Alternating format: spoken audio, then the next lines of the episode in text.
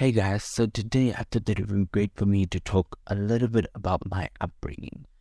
Now, um, I've not been much of an introvert, but as I've grown, I have become more of an introvert, you know, simply because of the experiences that I've had with individuals and, you know, my trials and tribulations that I've gone through, you know. And because of these things, I have become more of an introvert as I've grown, but when I was a kid, I was more of an extrovert. You know, I loved being around people. I loved making people laugh. I loved doing a whole bunch of things with people. And I also enjoyed like doing like a bunch of different activities because I remember, you know, um, when I was younger, I used to build like jungle gyms using blankets. You know, um, we used to have tents, do you understand? And we would play games, all types of games, you know, shopping center games for me and daddy.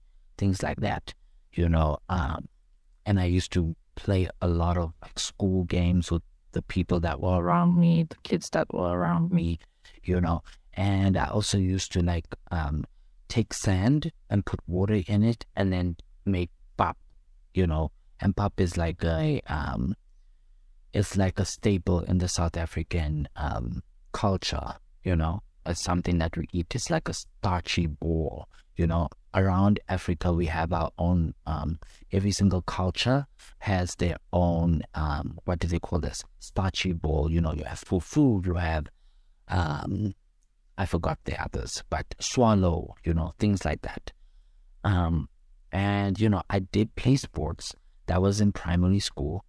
Um, I played soccer, right, with my friends, and I think I only played soccer because everybody else was doing it, not necessarily because I enjoyed it. I don't think I hated it, but I did it because everybody else was doing it. I even had a soccer ball. I think I even had cocks, and yeah, that was that was quite the time for me. You know, that was my prime. I enjoyed every single thing back then. You know, um, in high school, I really wanted to join the swimming team. But I was so self-conscious of my body. And I was a good swimmer also, but I was just very self-conscious of my body because, you know, um, I have a big ass, number one. And I have thick thighs. And, you know, that was something that family members would always make fun of me for having. Do you understand? And it's funny because, um, you know, that's now the beauty standard when it comes to women.